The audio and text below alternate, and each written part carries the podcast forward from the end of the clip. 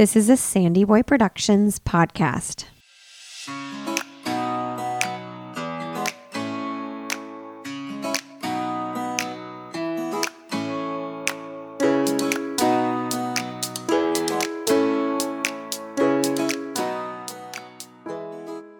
Hey, everybody, welcome to Why is Everyone Yelling with Lindsey Hein. I'm your host, Lindsey, and I'm so grateful you're joining us today. This episode of the podcast is sponsored by Shoott Photography.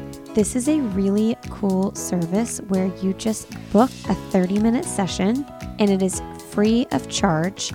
And then when you get your photos back, you can decide how many of those photos you want to purchase. You can buy the whole package for $295 and you usually get like 100, 150 photos, or you can just buy individually. The photos start at $15 per photo, and then if you buy five or more, you get a discount. This is such a simple way to schedule a quick session with your family, a maternity session, photos that you can use for your Christmas card. Such an easy way to get great photos at a really good price and no booking fee. This is a woman owned business, and I just had our family pictures taken last Sunday, already got them back the next day, and I'm really excited about how they turned out. You can check those out on our Instagram page. Why is everyone yelling? We have them posted there, a handful of them. So when you go to shoott.com, that's S H O O T T.com, and book your session. They're in almost every major market in the United States. Book your session, get it on the schedule, and then when you get your photos back, you can use the code SANDYBOY for 15% off when you purchase five or more photos. Go check it out and check out our Instagram, Why Is Everyone Yelling, to see how some of our family pictures turned out with Shoott photography. All right, today's episode is episode 82, and my guest is Dr. Laurie Kramer. Dr. Laurie is a licensed clinical psychologist. She is a professor of applied psychology at Northeastern University, and she is the creator of More Fun with Sisters and Brothers program, which is a program that teaches four to eight year old children the key social and emotional competencies that research has shown are critical for fun, friendly, and low conflict sibling interaction. Isn't that what we all want? Low conflict sibling interaction. So, I have some questions for Dr. Laurie in this episode, as this is something that we struggle with in my home. And she has some steps that are really simple that helped me, and I hope will help you work through some of these conflicts a lot of things I'm learning on this podcast is that I need to apply these skills to my own life as well as teach them to my children. So I hope that you learn from Dr. Laurie as much as I did and check out her program if this is something you're interested in, uh, working on getting your kids to get along a little bit better. Uh, this is a program that's free and you can apply on her website, which is really cool. The link to all of that to apply to her program and everything we talked about will be in the show notes at sandyboyproductions.com. And actually, when you go to sandyboyproductions.com and click on the link to Why Is Everyone Yelling this podcast, you can just enter your email and sign up to be a part of our newsletter. We email the show notes out every single week. And that way, if there's anything we talked about, you can just get that delivered to your inbox I don't spam you. That's pretty much all we send out once a week. It's very, very rare that we send out anything else. Um, so, anyway, I hope that you get as much out of this episode as I did. And if you did enjoy it, please leave us a rating and review and share it with any friends or family members that you think might enjoy it as well. Uh, all right, enjoy my conversation with Dr. Laurie Kramer.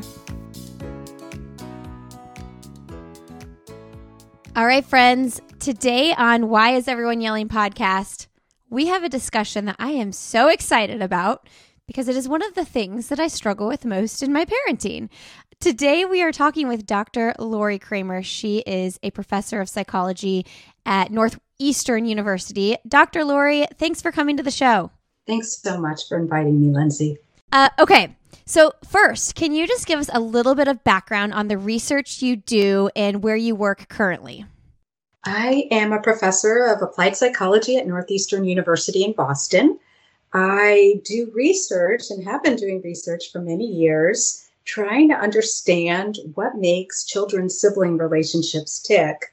Um, I'm trying to understand what are the factors that influence the qualities of these relationships, and then most importantly, what can we do to help brothers and sisters get along better? So my work is really geared towards helping children directly and helping parents help their kids learn skills and competencies that are going to help them get along better.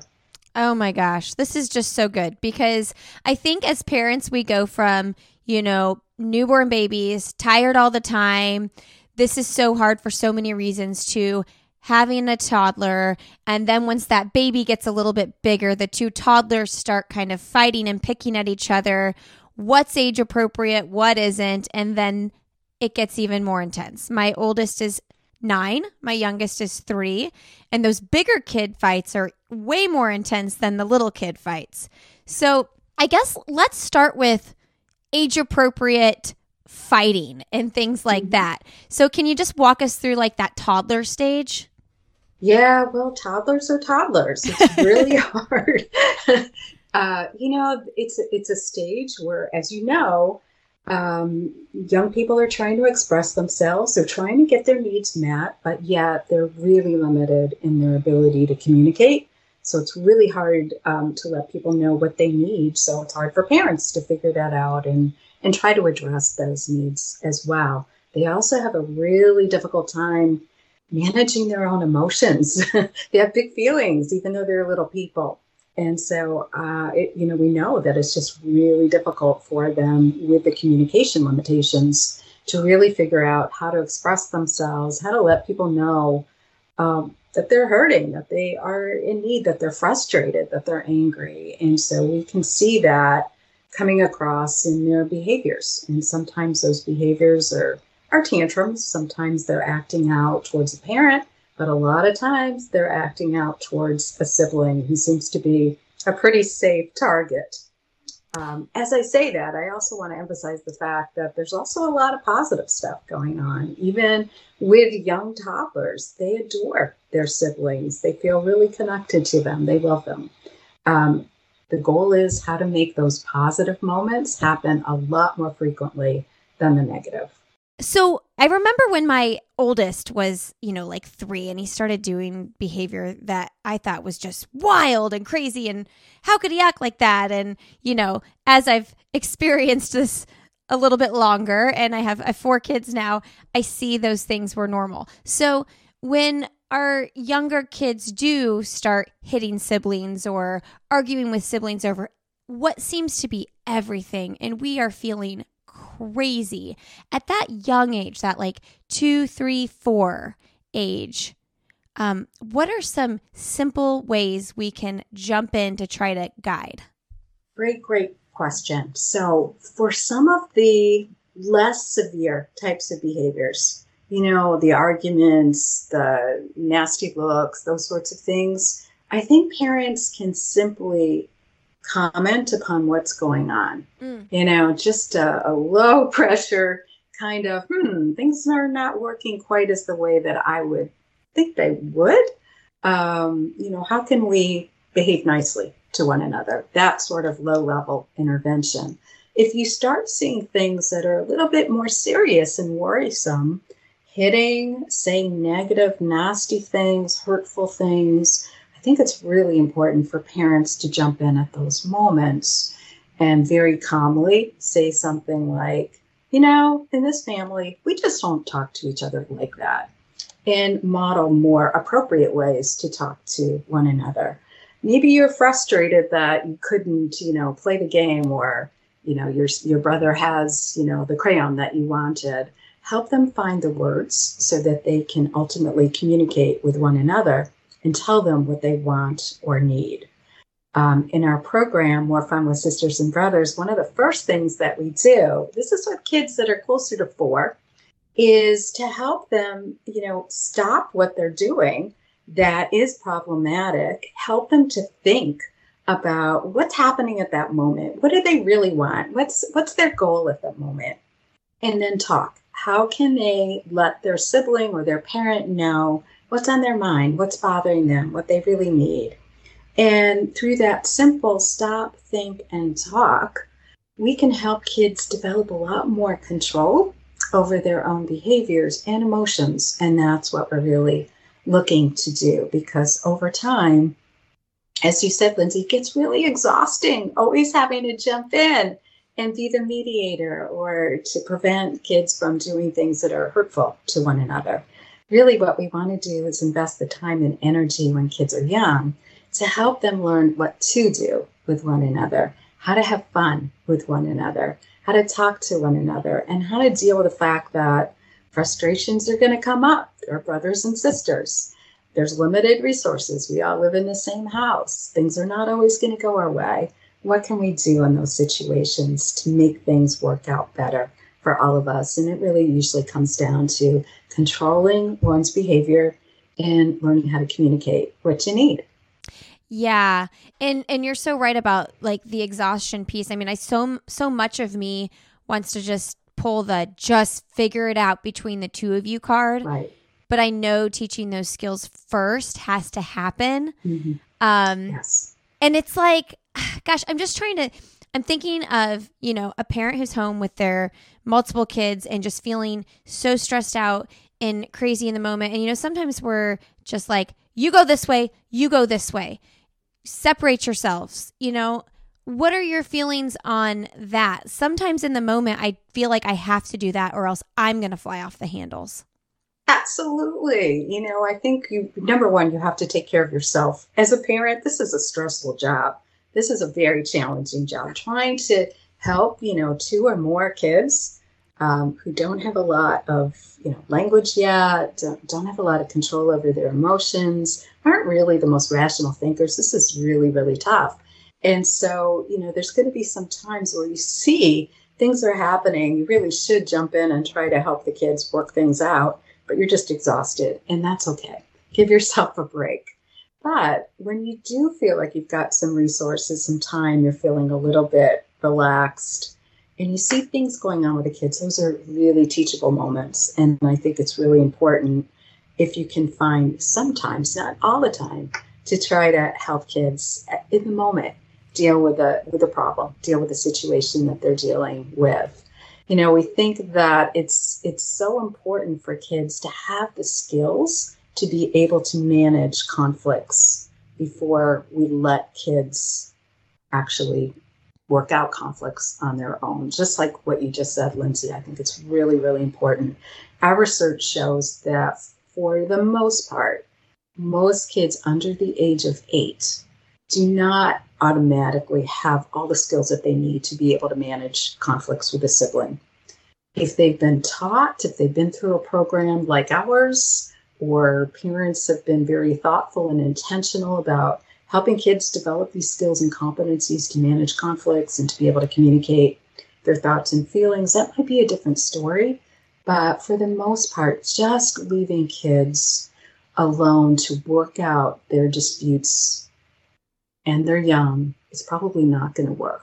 And in fact, when parents just don't intervene, we have seen through our research that the conflict is just likely to continue. And when it continues, it can escalate. It can get more intense and more da- potentially dangerous for kids as well. So until we know that they have those skills, try to try to help them. Try to help them develop that. Okay, so here's my thought process now. I'm like a big fan of the whole like not over parenting thing uh, that you hear people talking about sometimes. And uh, I consider myself sort of a free range mom. And so I'm like, where is my line, right? Like, where is my line where I'm jumping in enough, but I'm also giving my kids freedom? And specifically, I do think about, you know, you're talking about these younger kids with my oldest, who's nine, and even my second oldest, who's seven. Like, hopefully by now they have acquired those skills. But what about when they're mm-hmm. not using those skills? And I yeah. and I don't want to jump in. Well, you know, we know that non-intervention when parents just pretend that nothing's happening is not usually going to lead kids to automatically resolve a conflict. We've seen that through our research. But when we know that kids do have the skills to be able to manage those conflicts, sometimes it's enough for parents to come in and say, Oh, I'm hearing something's going on. I know you know how to manage this situation. I'm going to be down the hall. Come and get me if you need some help. But I have total confidence that you guys are going to be able to work this out. So it's what I call active non-intervention. I love letting that. them um, figure it out and work it out, but they're not totally alone.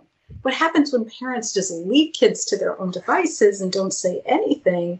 Kids assume that what they're doing is okay by their parents, that their parents approve and expect them to have these kinds of conflicts. And that's probably not the case. Better to acknowledge that you see that something's happening and you know give them autonomy to be able to to manage the situation but yet know that you're there to help You know, it's interesting. I'm curious teaching these methods, how this translates to these kids as adults, not necessarily just with their siblings, but in their work environments, their roommate environments. I mean, that's one of the hardest transitions into adulthood is figuring out how to live with these other people that you, you know, didn't live with growing up. So I'm I'm curious if you guys have research on that. Like these skills have been taught. This is how this person transitions into the workforce and adulthood. Yeah we know that kids develop these skills. Like they've gone through a program like ours. Um, we have a lot of examples. We don't have great data on this but we have a lot of examples where parents have come in and said you know um, we call them sibling steps in our more fun with sisters and brothers program but they'll say things like, you know, I saw my son trying to use the sibling steps with his friend when they were over with a play date. Or when I was at the University of Illinois, we had a child development laboratory there, and a teacher would call me on the phone and say, I could tell that this child had been through your program because he was trying to use these sibling steps with all the other kids in the class. Um, and kid and parents have even told me that the kids have told them, their parents, that they need to use their sibling steps when Mm. parents are having disagreements with one another. So they see the relevance. They understand that these are really life skills. We want them to use it with their brothers and sisters, but they actually work really well with, with anyone. I don't know yet what the long term impact of all of this will be. Um, if it's true that learning these skills uh, are skills that kids carry into adult relationships, romantic relationships, work relationships. It would be really great to be able to to know that. But the kids in my studies aren't aren't that old yet. Well, we'll you'll have the data at some point. Um, yeah, I love that thought as well because oftentimes in our house we have about like 10 kids just running around our backyard and I mean, just it kids fight. Like kids somebody accidentally hits someone on the trampoline and someone's hurt and you know, things happen and it is very interesting to see which kids kind of try to manage the the conflict you know who's who's kind of like in charge of that and it's int- it would be interesting to see to look back at their younger childhood to see what were you taught at this age this age this age to make you the conflict resolution person i'm sure some of it is probably a little bit natural tendencies, right? Some people are more leaders than others. Some people don't like conflict based on their personality, things like that. But um, surely your programs like your program will help these kids. Now, can you break down the More Fun with Sisters and Brothers program and what you all do? Yeah, so this is a program. For many years, I was offering it as a live program where we'd bring kids in between the ages of four to eight from about three or four different families and have a group setting, you know, a group session, um, actually several sessions over time, where we would teach the kids directly some basic skills that our research has identified as really important predictors of good sibling relationships. So, a lot of the things I just talked about, those sibling steps of stop, think, and talk, we also teach kids how to engage in perspective taking. You know, I think it's really important to be able to look at the world not only in terms of what you want, but to also understand that all of your siblings have their own ideas and needs and preferences and opinions, and those are just as valid as yours. We also work with kids on developing some emotion regulation skills because we know how frustrating these relationships can be. So we teach kids a variety of strategies that they can use when they're feeling kind of overwhelmed uh, by the situation. Um, and kids kids learn this really, really quickly. And then, you know, we end up putting all that together to help kids learn some basic skills in problem solving, conflict management. So conflicts are basically social problems. And I think is a really good way to think about it because problems have solutions. And so we basically lead kids through um, a different systematic method of being able to each tell their side of a story. You know, they can each tell their perspective of what is going on, what they need, and basically engage in a problem solving activity to help them come up with a variety of potential solutions for them to try. So we were doing this for many years as a live program. And it, you know, the, the data was really, really positive. This was really helping kids become more, um, you know, engage in more positive sibling relationships. We were also seeing, because we'd have parents watch what the kids were learning so that they could bring it into the home and keep this learning up, which was really, you know, really important to the program. And parents were telling us that they felt better, that they felt more in control of their own emotions. Um, and we don't really know if it's because they were adopting these skills too, or because their kids were more positive with one another. It was just making their life better. Um, so, all those things are really, really um, very important components of the program. From there, from doing it as a live program, when I moved to Northeastern University about six years ago, I decided to offer this as an online program for parents. Mm. So now, um, parents who have kids between the ages of four to eight can participate. What's really a research study slash program and um, learn how to teach these skills and competencies to their own children. And um, it's been really cool. I had no idea we'd have a pandemic, and this would turn out to be a really good decision to do all of this online. But it's been wonderful because we've been able to help families, well, during the pandemic when they were kind of stuck at home and, and sibling relationships were really important that kids learned how to get along better. Um, but we've also been able to reach families across the world who speak English. And that's been a really, really cool contribution as well. Yeah, I mean, stop, think, and talk. I think, you know, obviously we can all, even as adults, use those methods. And I like how you said it made the parents feel a little bit more at peace and in control. Part of the reason I named this podcast, Why is Everyone Yelling? It wasn't, I mean, yes, my kids yell a lot, but it wasn't even about them. It was about me. Like, I didn't want to yell all the time. I wanted to feel a little bit more at peace and, and calm because we all know that if if mom or dad is calm the kids will probably calm down quicker um, so yeah, it's like so much of this parenting is like some of the stuff is like us projecting our own stuff onto our kids. So we can learn so much from what we teach them. Yeah, and and these are skills that apply for everyone. Um, you know, I always joke about faculty meetings where, you know, I've been successful in teaching four-year-olds how to manage conflict, and sometimes I feel like you know there's groups of people that could also benefit, groups of adults who could really benefit from thinking about these skills and actually using them in a day-to-day fashion. Hey, friends, a quick break to share with you about a new product, a new sponsor for this podcast that I am loving Portland Bee Balm. Beyond the amazing quality of their balm, Portland Bee Balm is committed to creating sustainable products, which is hugely important to me.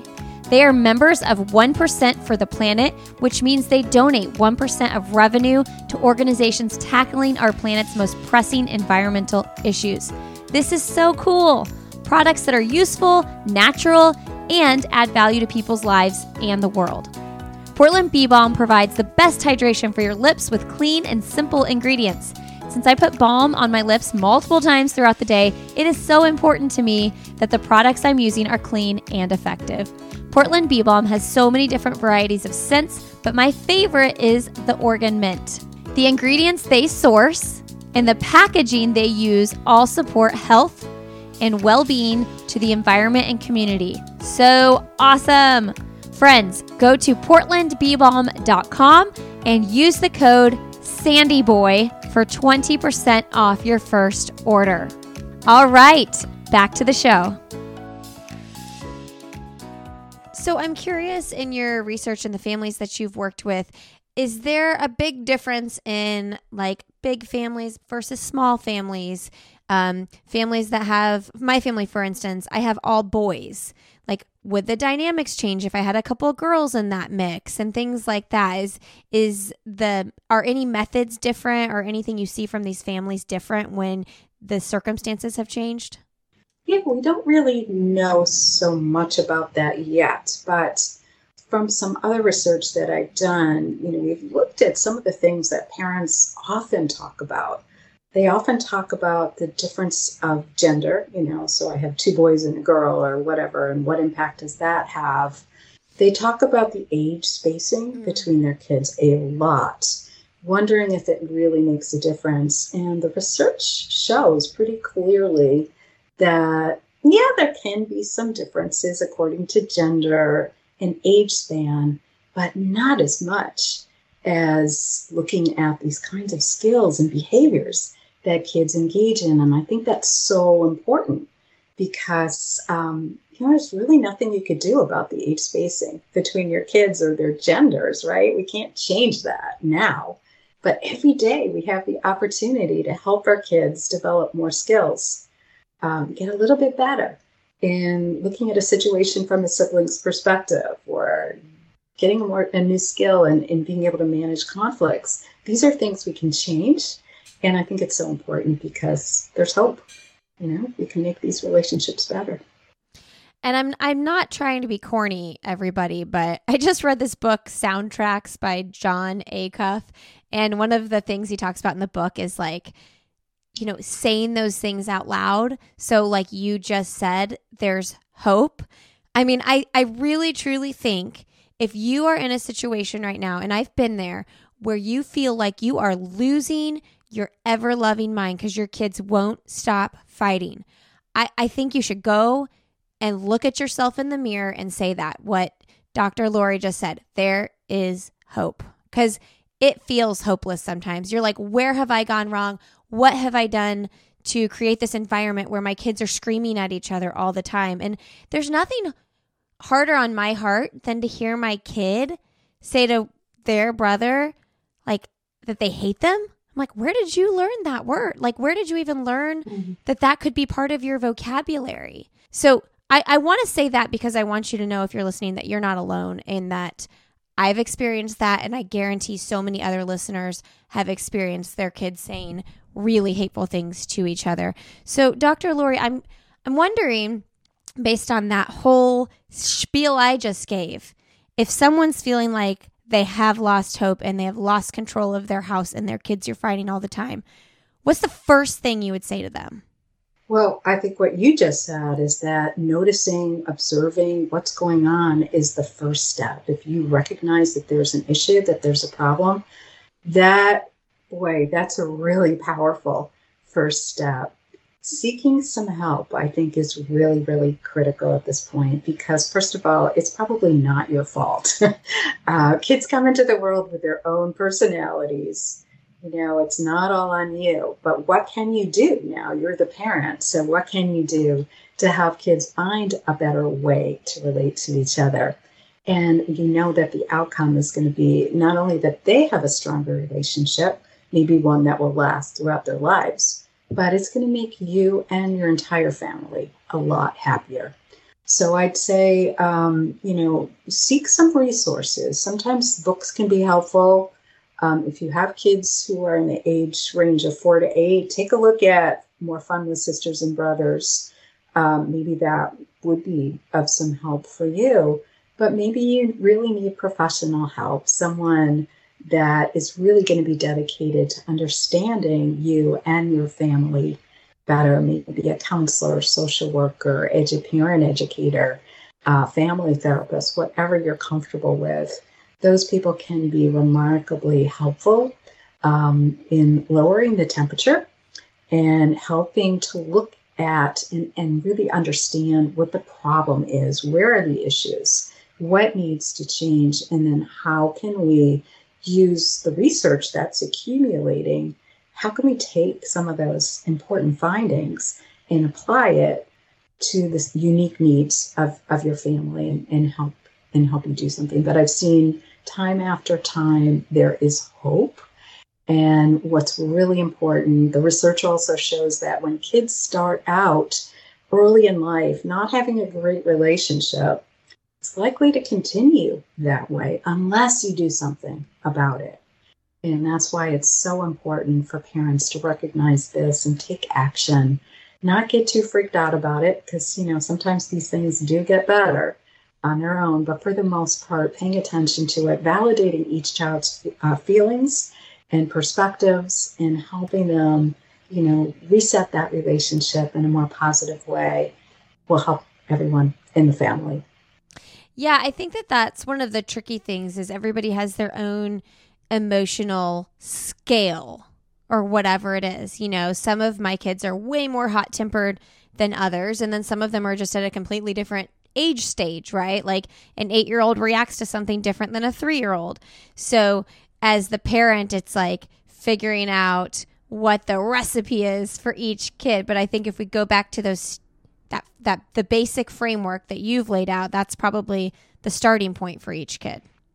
Yeah, acknowledging the differences and similarities between kids is important and validating each individual child for who they are and what they bring to the family and really seeing that as precious. But moving the focus to relationships, I think, is really important because each child can, you know, pursue their own interests and needs. But what you really want to work on is how they can be together, how that can be fun, how that can be a rewarding relationship and a supportive relationship for each child.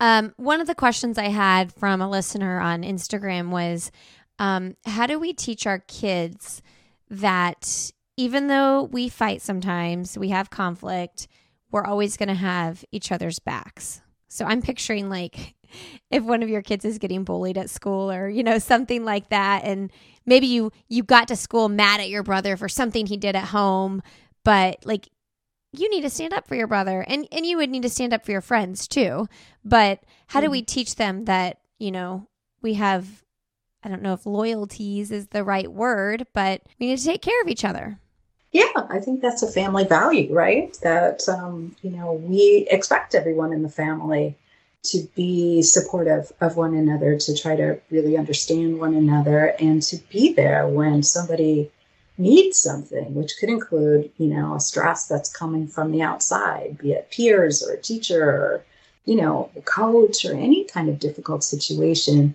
And we tend to see siblings doing that naturally, mm-hmm. sort of like an inside the family versus an outside of the family sort of thing. Kids can really have a knockdown, drag out fight um, within the family um, but the next morning, it seems to dissipate. You know, they're at the breakfast table and they kind of just, you know, have let it let it go, and that's that's good. That that's okay. But they're still going to be there for one another should something happen outside the family. I think this is a good moment to also talk about the fact that conflict is not necessarily a bad thing. Mm kids learn a lot by engaging in conflict when we when it's constructive conflict not destructive conflict destructive conflict is when it gets physically aggressive or really abusive or hurtful uh, but constructive conflict could be really any kind of conflict that leads kids to just sort of you know try to work it out in some respect or to just let it go without it escalating into some really bad forms of, of negativity. But through conflict, kids learn a lot of stuff. You know, first of all, you'll never learn how to how to deal with a conflict, how to manage a conflict if you never have one, right? And um, learn how to manage all the difficult emotions that happen during conflict, which I think is really, really helpful. Better to feel overwhelmed or incredibly frustrated with a fight with your brother than you know with a an eighth grader at school, right? um, you may want to just cry. uh, that might not be, you know, a great social move uh, for a child. Um, but you, you learn so much. You learn about what's important to you. You learn about what you feel you want to stick up for. What what beliefs, ideas, needs, goals you feel are really really important. So there's a lot there about identity development as well as you know, learning some of the mechanical skills for how to handle yourself in a conflict. You know, one of the conflicts I always think about, like when I think back to my own childhood, is the whole like in the car, like she's touching me situation. like I remember that so much. And um, I, I had two sisters growing up and I was right in the middle. And I mean, I, I always say my boys fight really physically, but I remember getting physical with my sisters. Like yeah. I you know, I don't necessarily think that's a total gender thing. I do think that our house might be a little more rough than a house full of four girls, but um I remember getting physical, but uh we do a lot of road trips with our our kids. And you know, that can be really challenging to be in the car with four kids. And when there is a conflict it's like oh we are in a very small space. So maybe i think that's such a common conflict. Let's let's hit that. Like let's let's break a conflict like that down. Like he's touching me. He's crossing over to my seat things like that. What would your first approach be well we actually i had a student group actually do a little project on conflicts in the car because i thought it's really common as you, mm-hmm.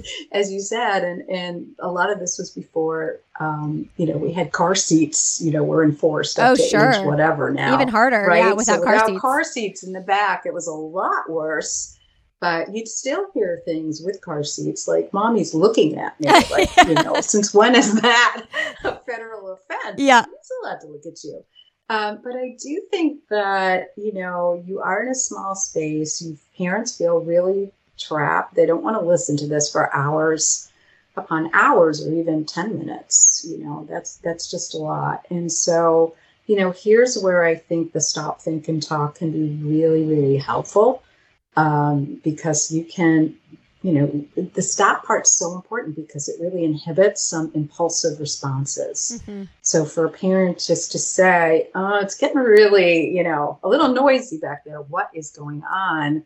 let's use our sibling steps or whatever you want to call it what's you know and and i do this thing with kids where we ask them to tell us what the steps are rather than us telling them what the steps oh, are because like we that. want them to take control over this. So if you frame it that way all you really need to say is you know once kids are used to this paradigm of what's the first step and they'll say stop. And you know then you've got it you know? I love that. That's a success. Uh, and then you can lead them through the, the rest of what's this okay we stop. What's the next thing to do? And i'll tell you to think. And you know that requires a parent usually to say okay what do we need to think about and they can you know usually if they're over the age of three four they can they can meaningful meaningfully participate in that conversation and and really where you're going is is getting them to talk to one another about what's bothering them um, so that they can lay it out there and then take a look and then try to work out what the problem is.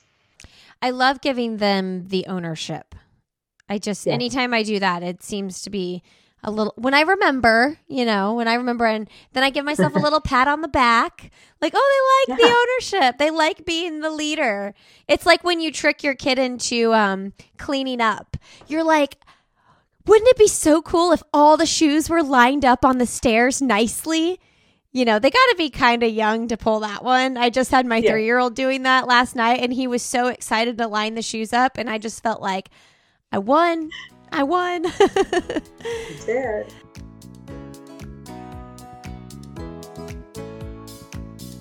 Hey, everybody, a quick break here to thank Card My Yard for supporting this podcast. If you are looking to celebrate someone special in your life, Card My Yard is the original franchise yard greeting service. And if you don't even live close to someone, but you want to send them some love, say your parents have an anniversary or your niece or nephew has a birthday and you just want to send them some special love, you can use Card My Yard in their city. They have franchises all over the country.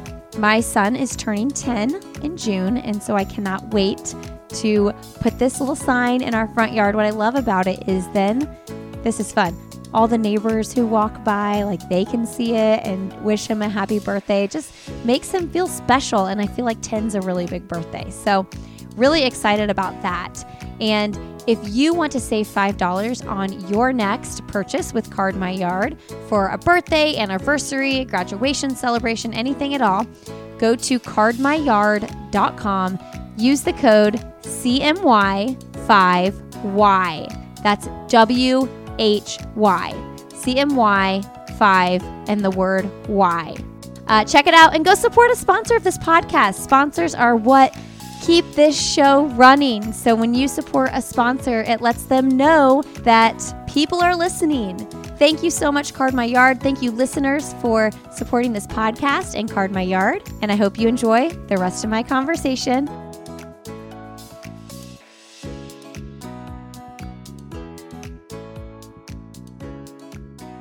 Um, okay, one more example this happens all the time. This is so funny because my kids love stuffed animals. I don't know if stuffies are on the comeback, but even my nine year old, he loves his stuffies. And we were just loading up in the car to get on a 12 hour road trip just this past weekend. And um, they were all fighting over who had what stuffy.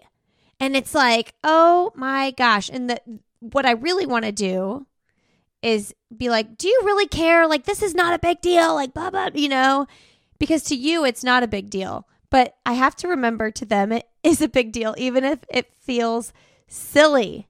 How do I distribute these stuffies and stop the fight? Well, I think the same principles apply here. Yeah. So point out to the kids, I'm seeing a lot of, you know, unnecessary discussion about who's going to get which stuffy what's going on, or you can take it from another perspective of how are we gonna mm. how are we gonna make this choice? How are we gonna do this in a way that everybody's, you know, happy or maybe not happy, but you know, feels okay about it.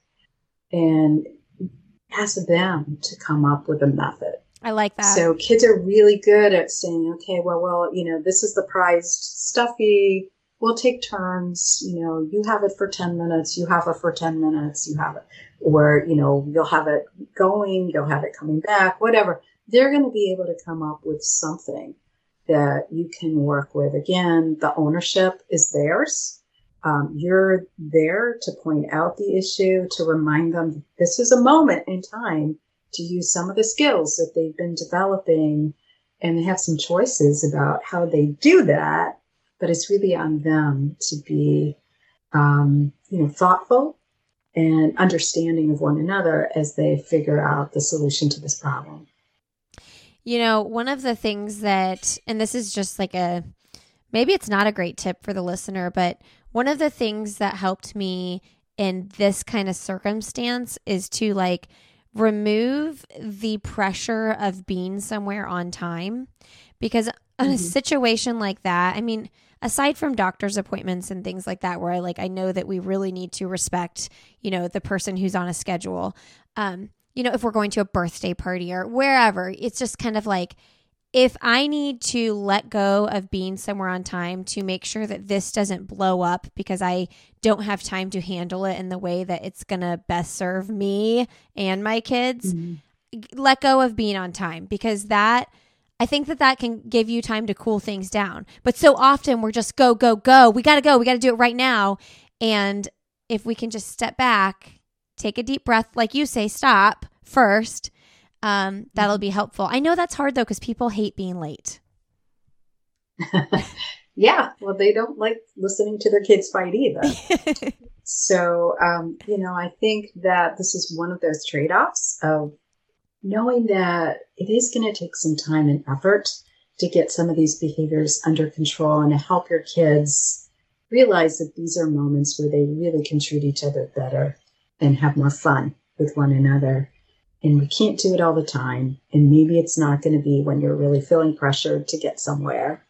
And that's okay. But maybe the next time something happens, you can think about, okay, maybe this is a good moment you know, maybe it'll take an extra 10, 15 minutes. Maybe this is a time for me to do that. And, you know, when you invest that time, the kids will remember that so that the next time that there's an issue, you can help them remember back. Remember when we had that issue about the stuffies? You know, everybody was really upset about that. We couldn't figure out how to how to decide who was going to get what. But you guys figured out a great way to do it. You decided that we would use a timer. Can we use something like that to deal with this situation? So it's kind of helping them see the connections across these isolated, seemingly isolated incidents, but you know, really what they're learning are some core principles of we're having an interpersonal issue here. Um, I do remember some ways that we were successful in the past for dealing with it. Let's try that again. And that could be a really cool thing for them to be able to to really hold on to and use in different situations. All right, friends, that's this is a big takeaway from the episode. We're giving our kids ownership to own this story and figure this out. We have to teach it first, though. Um, Dr. Laurie, where can people sign up for the More Fun with Brother Sisters and Brothers program? Yeah, check out funwithsistersandbrothers.org.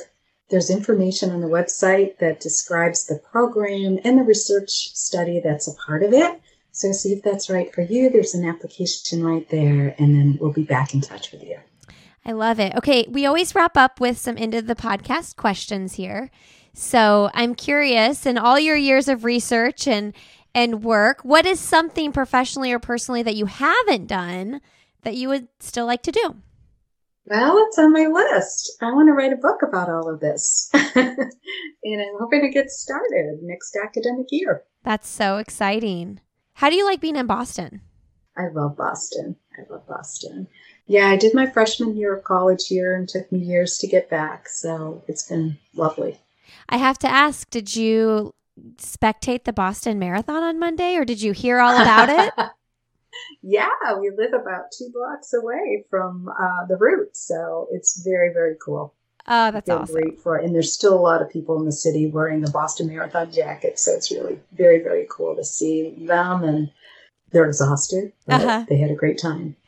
Um, I've run it three times, so I'm I'm a big fan of. Really? Yeah. Wow. I'm a big fan of the sport, and um, big. I love running the Boston Marathon. It's it's so much fun, and it's like one of the most special days of the year in the running community. So it's so cool to me that you live like right on the course. Yeah.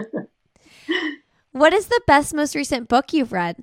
You know, I would say that Michael Lewis's book, The Premonition, has been really cool. I don't know if you've seen this book, but it's about the science that's been going on for actually decades about pandemics mm. that we knew nothing about, and here we here we are.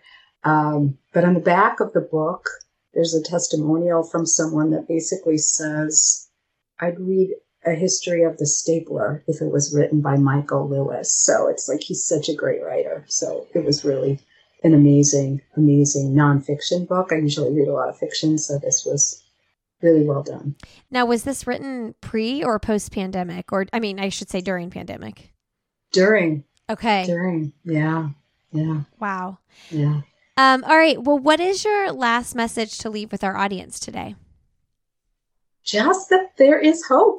These are special relationships. Call your sibling. take them seriously, treasure them. These are the longest relationships you're going to have throughout your life. Your siblings are there to support you, for you to support them. You're not getting along well with a sibling, or there's been a cutoff, or any other drama. It's never too late. There's always hope. There is always hope. Go say that in front of the mirror, friends. Dr. Laurie Kramer, thank you so much. Thank you so much, Lindsey. It was a pleasure. All right, everybody, thanks for being here today. Thank you, Dr. Laurie, for coming on the show. Appreciate all of the insightful advice and tips you've given us. And I hope that somebody here today, I know somebody here today, is walking away with some extra tools in their pocket. At least I am. Friends, connect with us on Instagram. We are Why Is Everyone Yelling over there. We have a Facebook group as well, and you can also find me personally on Instagram. I am Lindsey Hein626 over there. If you have any suggestions for guests on this show, you can always email me, lindsey at sandyboyproductions.com. You can fill out a form on our website, sandyboyproductions.com, or just send us an Instagram message. That might be the easiest way, actually, to suggest anybody you'd love to hear. And uh, I just hope this podcast is bringing you a little bit of hope, inspiration, laughter, all of the above. Thanks for being here. Have a really great rest of your day, and we will see you next week on Why Is Everyone Yelling?